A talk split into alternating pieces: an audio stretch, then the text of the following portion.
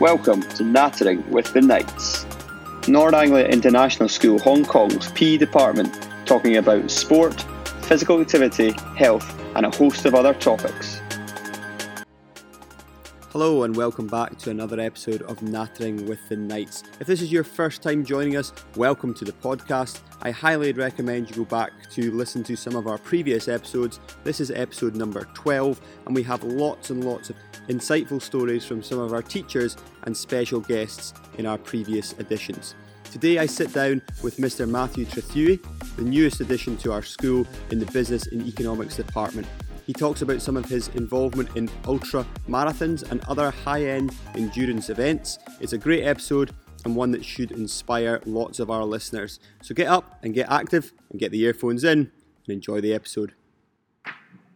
Hello and welcome back to our latest episode of Nattering with the Knights. Today I'm joined by our um, business and economics teacher, Mr. Matthew Trethewey, who joined the school at the beginning of the academic year, as well as teaching our senior pupils the wonders of the business and economical world. Mr. Trethewey is a keen athlete, mainly with a preference towards hardcore endurance events. How are you today, Mr. Trethewey? I'm very well, thank you. Thanks for having me. No problem. So, just we're going to dive straight in. Um, and I say, I know you've completed a long list of endurance events in the past. So, can you just give us a little overview of some of those events you've done in the past? Uh, well, in your in your life so far. Well, I got into running mostly in Hong Kong, and I've been in Hong Kong since 2010. So, uh, I think the first big races I did were the half and the full Hong Kong Marathon. That was in 2013 and 2014. And then since then, I've transitioned into trail running. And since 2014, I've done a whole bunch of races. I think the highlights are the 100 kilometer races, um, the big ones like the North Face, Hong Kong 100, Trans Lantau. And then a few years ago in 2017, I did the Ultra Trail Tai Mo Shan, which is 100 miles, which was a big uh, achievement. And since then, um, I've really kind of not really sure what I want to do next. I did a big one in Argentina called Racing the Planet Patagonia 250, but that was a stage race. Okay. It was over six days.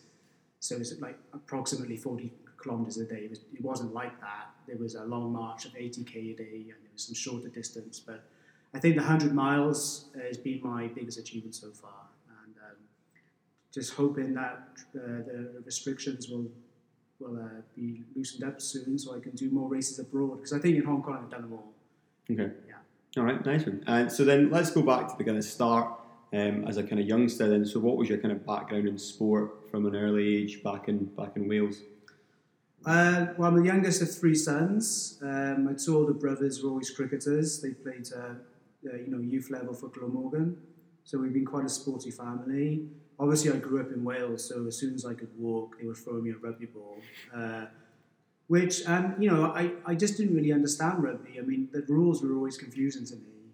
Um, and I remember once my first experience when I was around eight years old. Was, I think it was on a Sunday morning. I was going to go rugby training, and I had I was all kitted up. I had my shorts, my you know, my boots on, and I was just too scared to go. I, I, I just didn't want to go to rugby training. And then uh, I was always into football. I liked watching football. Liverpool the team back in the late '80s, and um, and I went football training, and I didn't look back. And then football became my sport, and I, I, I did quite well at it. I, I got represented for my county, um, but I, I didn't reach the, the, the, top levels. I just wasn't good enough. But I, I did have a good footballing career up until around the age of 18, and then I stopped playing.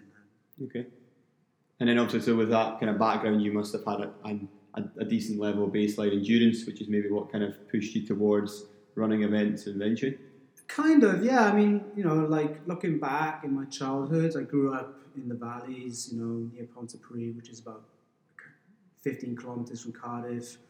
Big outdoor spaces. I used to love playing in the woods with my friends, hide and seek and all that. Um, but yeah, you know, I was always playing sports. I was quite a fit lad, so you know, I, I had a good basic ground level of, of fitness, and I think um, running came to me quite naturally. Actually, you know, I, I just like the outdoors. And mm-hmm. In Hong Kong, like most people, when you get here, you don't expect to see all these hills and mountains around you. And I used to hike, and then I would see these crazy people running past. I'd be thinking, what are they doing? You know. Uh, Uh, they're running from Mui Wo to, to Tung Chung. Are they crazy? And then a few years later, I'm doing exactly the same thing. So uh, it's kind of a bit of a natural progression. Um, all right, so then let's kind of zoom in on some of these events you've done so far. So you mentioned that your first kind of endurance event here in Hong Kong was the, the half and the full marathon. Uh, how, how did those events shape up for you? you any kind of memories from those? Well, the half was was was fine because I was living in Tung Chung at the time. I used to do a lot of road running. Um, I was working in the school in Tung Chung, and I lived there. And I used to run around Tung Chung, which was still kind of quite quiet. The roads are kind of uh, very empty. And I was doing 10, 15k runs a lot. So the half marathon was actually quite easy for me, and that was what pushed me on to do a full marathon. Okay.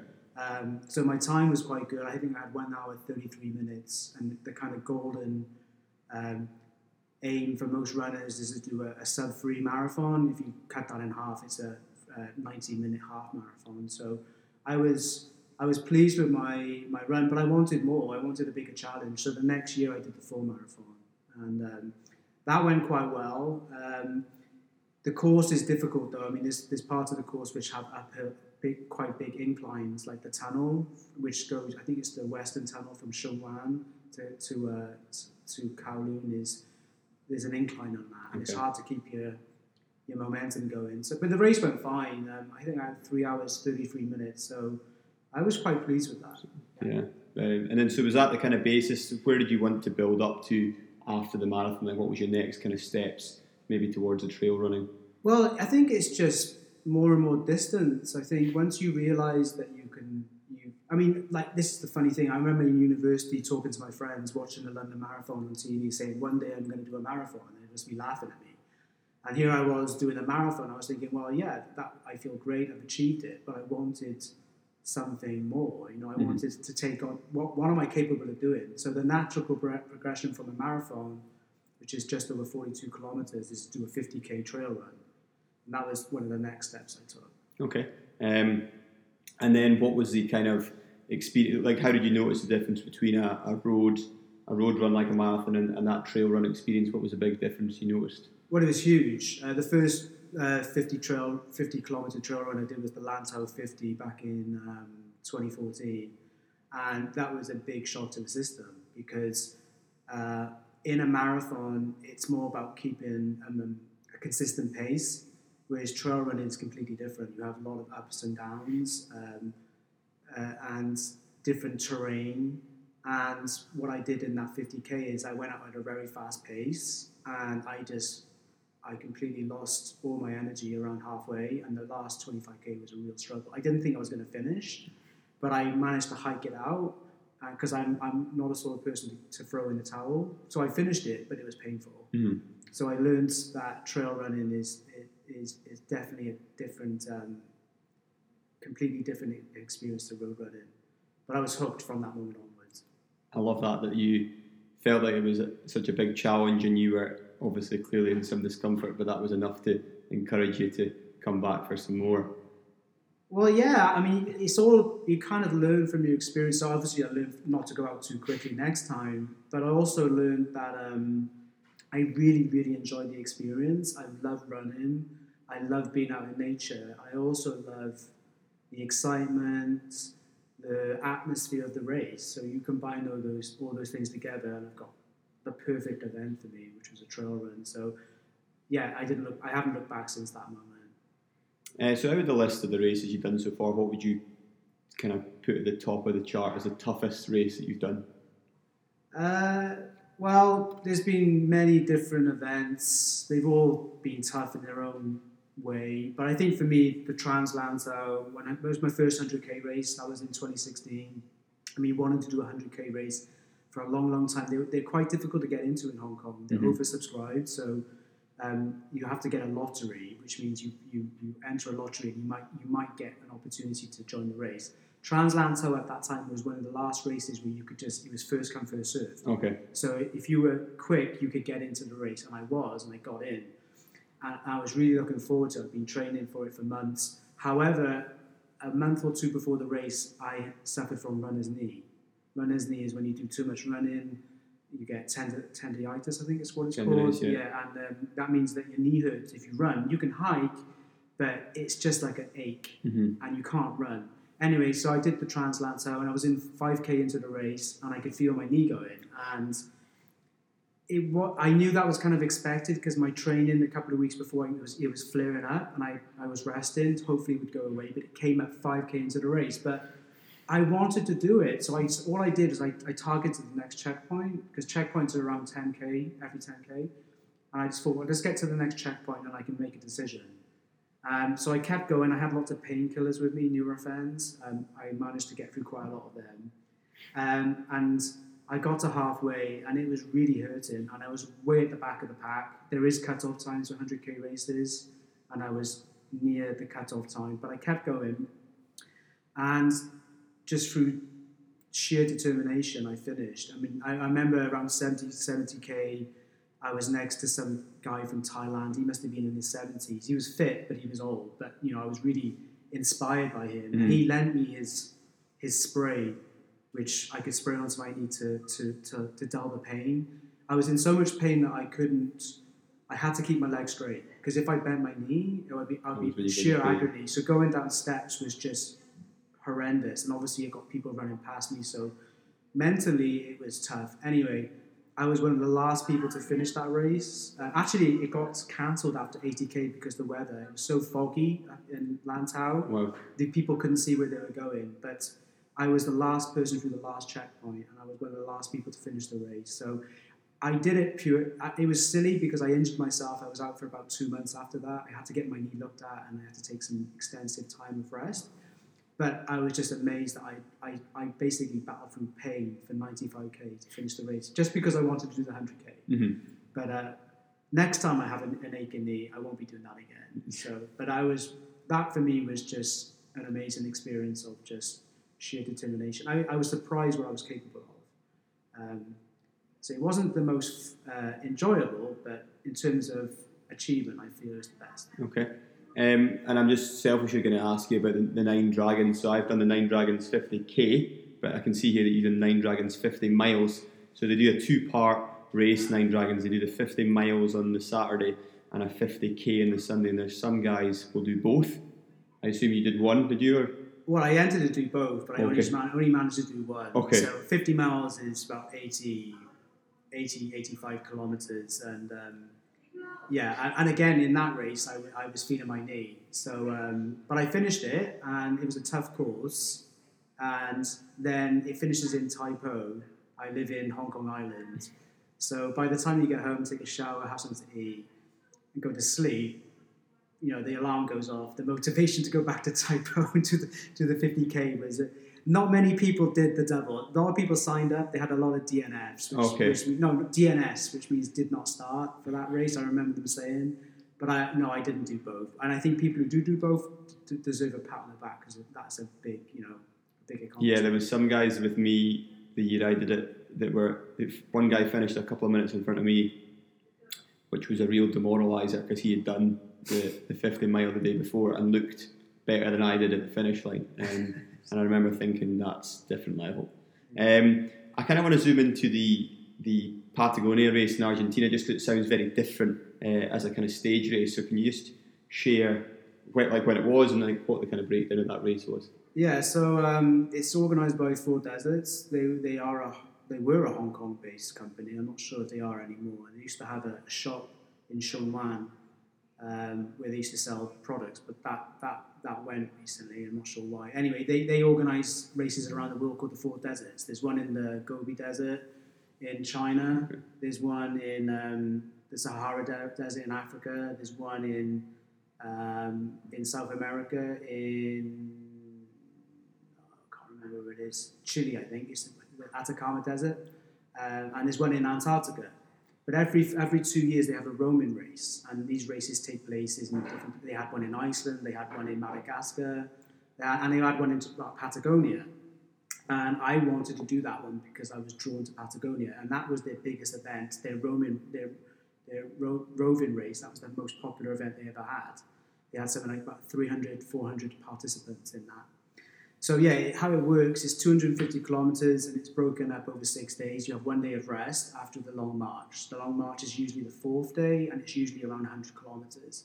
So approximately, it's like 20, 30k most days, plus 100k, and the last day is 10k because they want everyone to finish together. Okay. But the thing is with these foot races that you carry all your equipment. Okay. So you, I, I was carrying around 12 kilograms of kits. Obviously, it's Patagonia, so Patagonia is quite cold and wet. So um, we had to, we had, it was mandatory equipment. So you take a sleeping bag. you've got to take all your food with you. you've got to take 2,000 calories a day minimum. It's all checked. You they won't let you start unless you have all this equipment. So the first couple of days, you're, you're, you're, you're running around with a big, heavy backpack. And then over the, couple, the days of the race, it gets lighter and lighter and it gets easier and easier. Yeah, it was a fa- fantastic experience. I think in terms of trail running, I've done better events, but what I really enjoyed about the foot race was just the camaraderie and all gathering around the campfire, sharing stories after the race, sleeping in a tent with people all over around the world. That it, that was the best thing about that race. Um, and uh, yeah, again, it was another achievement. Um, so the foot races are fun, um, but I still believe that the non-stop races have an edge over just Okay. because they're they're more like you said. You introduced me as a hardcore endurance athlete. I do prefer the more like painful, hardcore. You really got to dig down and, and finish those types of races. Yeah. So Patagonia comes to my mind because I was watching. I've watched the last couple of nights the world's toughest race with Bear Grylls, which is the uh, like an adventure race which was hosted uh, this year in Fiji or last year, sorry, before obviously COVID. But they're moving it to Patagonia hopefully this year. But it's adventure race, I think that would be up your street. So that's on Amazon Prime, guys. If you've got that, I'd recommend watching that one. Um, okay, so I also noticed from your, your notes that you gave me at the start that you've managed to summit the highest mountain in Africa, uh, Mount Kilimanjaro, which uh, episode 8, guys, that was me and Mr. Scrivener talking about that mountain in particular because we've both been up there as well. So, what was your kind of motivation to get involved in that, and, and have you got any future plans for high altitude mountains? Well, yeah. I mean, um, again, most of uh, my a lot of my inspiration comes from people in my network. So um, I, I cycled all around Taiwan. That come from overhearing someone talk about it dragon boating. I thought, wow, you can cycle around Taiwan. Tell me more. And I did it. Uh, a friend of mine, an old trail running friend, um, talked about Kilimanjaro. I saw his pictures on social media. I asked a few questions, and the next thing I knew, I was buying a, t- a, a package to go there. Um, and I went to Kilimanjaro in 2016, and um, yeah, it was a fantastic experience. And, uh, and and very soon after that, I did the one in uh, Borneo, Mount Kinabalu as well. I did them back to back. Yeah, but Kilimanjaro was fantastic. However, what I realized with that was it was just too easy for me. I mean, it was it was it was just a hard hike, which I'm more than used to in Hong Kong. Uh, in fact, I was running at the top of Kilimanjaro. So when I was at the top of Kilimanjaro, I said, okay, I'm glad I did this experience, but I need more of a challenge. So the plan is now to do higher altitudes. There is a mountain in Argentina called Aconcagua, which is difficult to pronounce, which is just short of 7,000 meters. And, and if you want to do anything greater than 7,000 meters, the, the expeditions ask you to do Aconcagua because they want you to see that you've handled the altitude. Not, it doesn't necessarily look like the most difficult climb, it's more like a hike. Mm-hmm. Whereas, but they want to see if you can handle the altitude. And then the plan is is uh, over the next say 10 years or so is to, is to get the training for alti- for high altitude alpine climbing. You can do that in New Zealand, and then there's Mount Lenin in a, some part of the old Soviet Union, and then take the steps towards the ultimate goal, which is to one day to do Everest. But I want to earn my right on that mountain, so I need to build myself up to it. I don't want to just be a, a corporate climber, as they say. I Mhm. want to earn my right. Okay, and so did you on Kilimanjaro? Did you feel any ailments towards the altitude, or was that did it not have much of an impact on you? Oh yeah, I did. I mean, I took I took the, the medication they, they advised. I think it was kind of necessary. You had the tablets anyway. They wouldn't let you up there. Whether you took them or not was up to you. So yeah, around two and a half thousand meters, I was feeling the effects. But it was only for about half a day. I just felt dizzy and um, a little bit nauseous. But then you just follow the instructions. You eat some food, you drink some water, and then I was fine. And after that, I didn't feel anything. Um, but but altitude sickness, as if you if you if you read books, you watch videos, you listen to people who've done um, high altitude activities, they say it's random. It can just hit. It can affect anyone mm-hmm. at any time. So um, yeah, just be prepared. But yeah, I think I am a pretty fit person. The, the, the people I was doing the hike, the, the expedition were with, they don't run marathons, they don't do trail running, they're just average folks. So I don't want to say that I'm better than these people, but I was in a better shape. But um, I was affected by the altitude, yes, mm-hmm. but it wasn't that, that much. Okay. No, it's just I, I just recall it being torturous for me, and I and I was on heavy bouts of the medication, and it didn't seem to work. And I did base camp as well, and it was the same outcome. I was really struggled with it. So yeah, altitude and me maybe don't mix very well. Um, so kind of bringing it back towards like the current situation that we find ourselves in. So obviously you are an active person, you like to get out and do things. Uh, COVID nineteen has unfortunately caused a lot of events to be postponed, cancelled. So uh, you know now things are hopefully moving towards being, uh, I say, normal again, and we're bringing pupils back to school. How have you noticed your kind of return to juggling teacher teaching and, and maintaining your activity levels? Well, um, I think to like like students and other teachers, I think the, the first term is long, and I was very tired come November, December, which is unfortunate because that's when the weather cools down and that's when it's perfect for running. Um, so often on the weekends, I'll just be so tired in the morning when, when I would get up on a Saturday or a Sunday, I couldn't uh, take myself out for a long run, which I would love to do. I would maybe just do a shorter run later mm-hmm. in the day. Um, but yeah, you know, like now I'm working full time again uh, in back at school, which I I love. Um, I have to sort of work my activities into my schedule. So I do running on Tuesdays down Happy Valley. That's that's always there. Track training. I do Thursday runs with my with my social group. So I fit it all in, but it, it it means that I'm very busy. Either I'm working or I'm working out. So there's not much else time for anything else. But um, yeah, I mean, thankfully, in Hong Kong it's all on your doorstep. So you just five minutes out my, my door, I'm on a trail. So mm. I, I can do it pretty much whenever I want. And have you got any then? I know obviously you've mentioned some longer term targets, but have you got any short term targets like in terms of getting involved in events, or are you just kind of biding your time and waiting for things to improve? Well, I think next on the bucket list is a sub three marathon, and that would require a lot of training. I'm not there yet. However, people I go running with, I can keep up with them. It's just for a sub three marathon, can I keep that pace for 42k? So I can keep up with them maybe for 21k, but 42k, I don't, I don't think I've got the, the base fitness for that yet.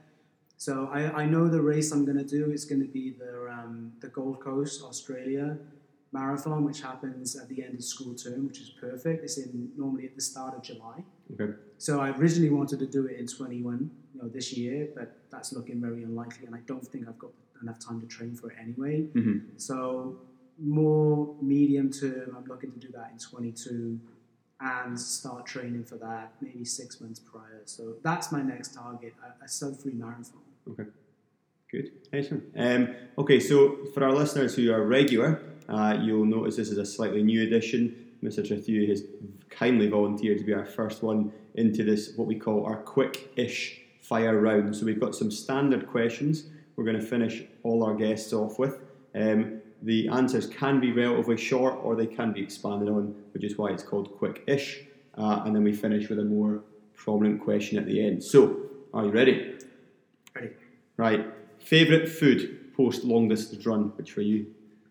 a big bowl of hot soup noodles. Oh, interesting choice. Okay. Uh, interesting fact or darkest secret? Uh, I read a lot, um, especially the last few years. I've read probably about 100 books now, and I reread them as well. So, okay. yeah, I love reading. Well, I'll skip then to my next couple of questions down. Is what is your favourite book? Uh, I've got lots of favourite books. I wouldn't say one in particular, but um, I do. Sir Richard Branson is an inspiration for me um, because he's an adventurist. He did hot, hot, hot air balloon adventures when I was growing up. Um, he's an entrepreneur. He also suffered from dyslexia, which I read a lot in his book, and I, I think I've got mild symptoms of that as well. So Um, I think dyslexia is more common than people realise, um, but it, I, I, found that really interesting when I read his book. So I think that's a great book. I love that book. So that's Losing My Virginity by Sir yes. Richard Branson. I've actually read that one as well. It's a very good book. Uh, favorite holiday destination? Uh, again, I think I love France because I love mountains. I love skiing. I love, but I've been there in the summer as well, and the Alps are absolutely stunning. France has beaches. It's close to the UK. Amazing food, nice language, great country. Okay. Um, favorite gadget? Uh, my Garmin devices, mainly because either for my bike or for running, just because I can download maps and I can go running or cycling anywhere in the world and know where I'm going.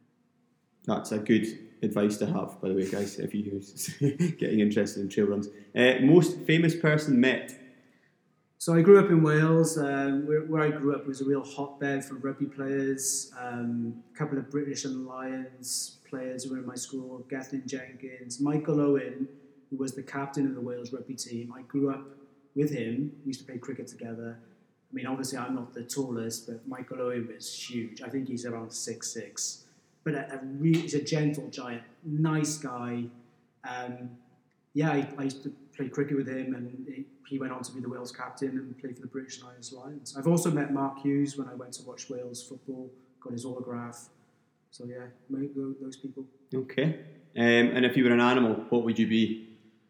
Uh, mountain goats. It is you know there's a joke among trail runners, especially in Hong Kong, because there's lots so many climbs. The people who are fast at climbs they call them mountain goats. So uh, I like to be a mountain okay. goat. Yeah. Good. Uh, if you could get yourself anything at all in the world, what would it be? Well, if, if someone can invent like how to download a language, you'd have to spend hours and hours learning it. That would be fantastic. So yeah, French or Chinese would be. If you could just insert that into my mind and I'll be fluent in it, that would be great. That would be very handy as well. I'm sure. This is an additional question just for you because of your position at school. Biggest economical tip of 2021. Uh, be a minimalist. So that means have less to have more. So I've been a lot more resourceful recently. Um, I, I, I like, for example, my Garmin watch, I've had it for five years and it's still working fine. I had to replace the, the, the, the strap. And I, if it lasts another five years, great. I don't need to buy a new one. Just keep using the things you've got. And if it doesn't have a use, sell it or get rid of it. Okay, I like that. Uh, and then, last question of the day biggest life lesson you can share in under 60 seconds to our listeners? So, you know, I'm 41 now. I'm, I'm very active. I, I, intend to be active for the rest of my life. I, I, love working. I don't intend to retire early or anything like that. But I think life is short. I think it's really important to find what you do for a living to be something you enjoy. Um, and I, you know, I love teaching. I love being in, in a learning environment, either learning or delivering uh, standing on a stage, speaking, training, all that kind of stuff. So I feel at home being a teacher. Also, it's allowed me to travel. You know, working in Hong Kong, and you know, I could really, I could move anywhere if I wanted to, but I'm very settled here. Um, but yeah, if you can find out what you enjoy doing, what you're good at, and if you can find out ways you can make a man, make a living out of that, I think that would be a great tip to consider. Okay, right. Well, thank you very much for your time, Mr. You. Um, that was a very insightful podcast. And uh, guys, we look forward to uh, seeing you again next week. Thanks very much. Thank you for listening. We hope you enjoyed this episode of Nattering with the Knights. If you want to make sure that you don't miss any future episodes, then please subscribe wherever you listen to your podcasts. Please reach out to your PE teacher if you have any feedback or ideas about topics you would like to see and hear about in the future. In the meantime, have a great week and we will see you next time.